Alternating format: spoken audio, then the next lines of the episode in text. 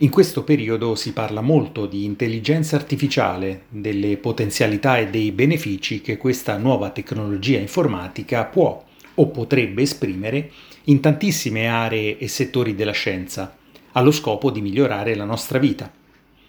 Si discute anche dei rischi e dei pericoli connessi ad un utilizzo incontrollato e senza regole che fissino dei confini da non oltrepassare. Insomma, questa ennesima rivoluzione tecnologica alla quale siamo prossimi, o meglio, che stiamo già vivendo, introduce come sempre scenari dalle molteplici sfaccettature e ancora difficili da immaginare appieno. In tal senso ho avuto modo di ascoltare due canzoni interpretate dalle voci di John Lennon e Paul McCartney, le due colonne storiche dei Beatles e della musica pop di tutti i tempi. Entrambe le voci sono state rielaborate mediante l'intelligenza artificiale, facendo cantare ad ognuno di loro una canzone scritta e interpretata dall'altro.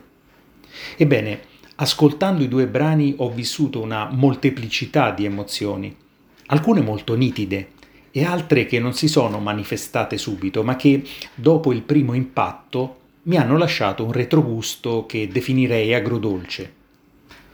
La prima sensazione è stata una sorta di incredulità e sbalordimento nel sentire come e quanto quelle voci fossero così reali, così perfette nella tecnica e nel suono, e che se non avessi saputo della loro elaborazione artificiale avrei dato per scontato che i due artisti avessero veramente cantato quei brani. Con questi presupposti potremmo pensare di riascoltare o rivedere grandi artisti del passato esibirsi di nuovo anche in performance inedite quanto attuali. Oppure di poter godere ancora di prestazioni sportive di atleti ormai scomparsi che si cimentino con i più forti campioni di oggi. Poi lo stupore provato inizialmente si è via via affievolito, lasciando il posto ad altre considerazioni la continua e repentina evoluzione tecnologica che quasi quotidianamente ci propone nuove scoperte e frontiere sempre più avanzate, ci ha quasi tolto il gusto della meraviglia. I traguardi raggiunti, e molti di essi hanno sicuramente rivoluzionato la nostra vita, vengono assimilati e bruciati nel giro di pochissimo tempo, sostanzialmente e banalmente dati per scontati. C'è poi un'altra riflessione da fare prettamente di carattere etico. Sarebbe poi così giusto e rispettoso nei confronti della persona, soprattutto se non più in vita, ricreare in laboratorio esibizioni per così dire sintetiche? Certo, verrebbe sicuramente realizzato, anche se solo in teoria, il sogno di tanti ammiratori nel rivedere o riascoltare i propri beniamini, ma si renderebbe loro un buon servizio nel contaminare la realtà vera e vissuta con quella artificiale?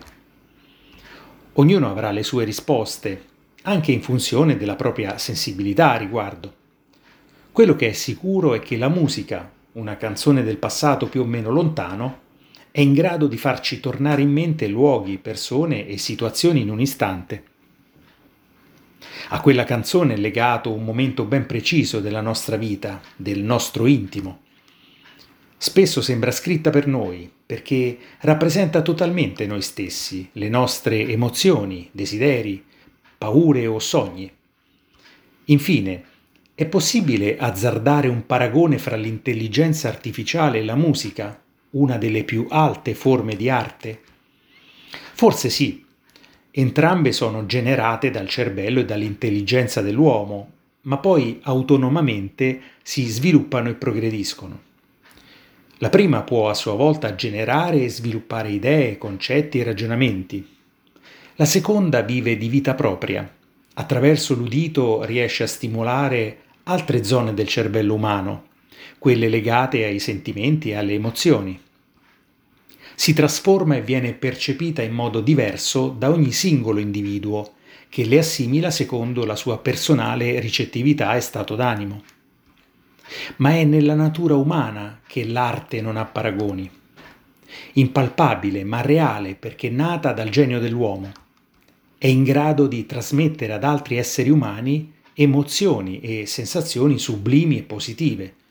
Un tesoro che arriva direttamente al cuore arricchisce e rende migliori. Ed è per questo che l'intelligenza umana non ha ancora paragoni, almeno per il momento. Sono Evaristo Tisci e questo è il mio podcast che si chiama Perché? Ma forse lo cambio.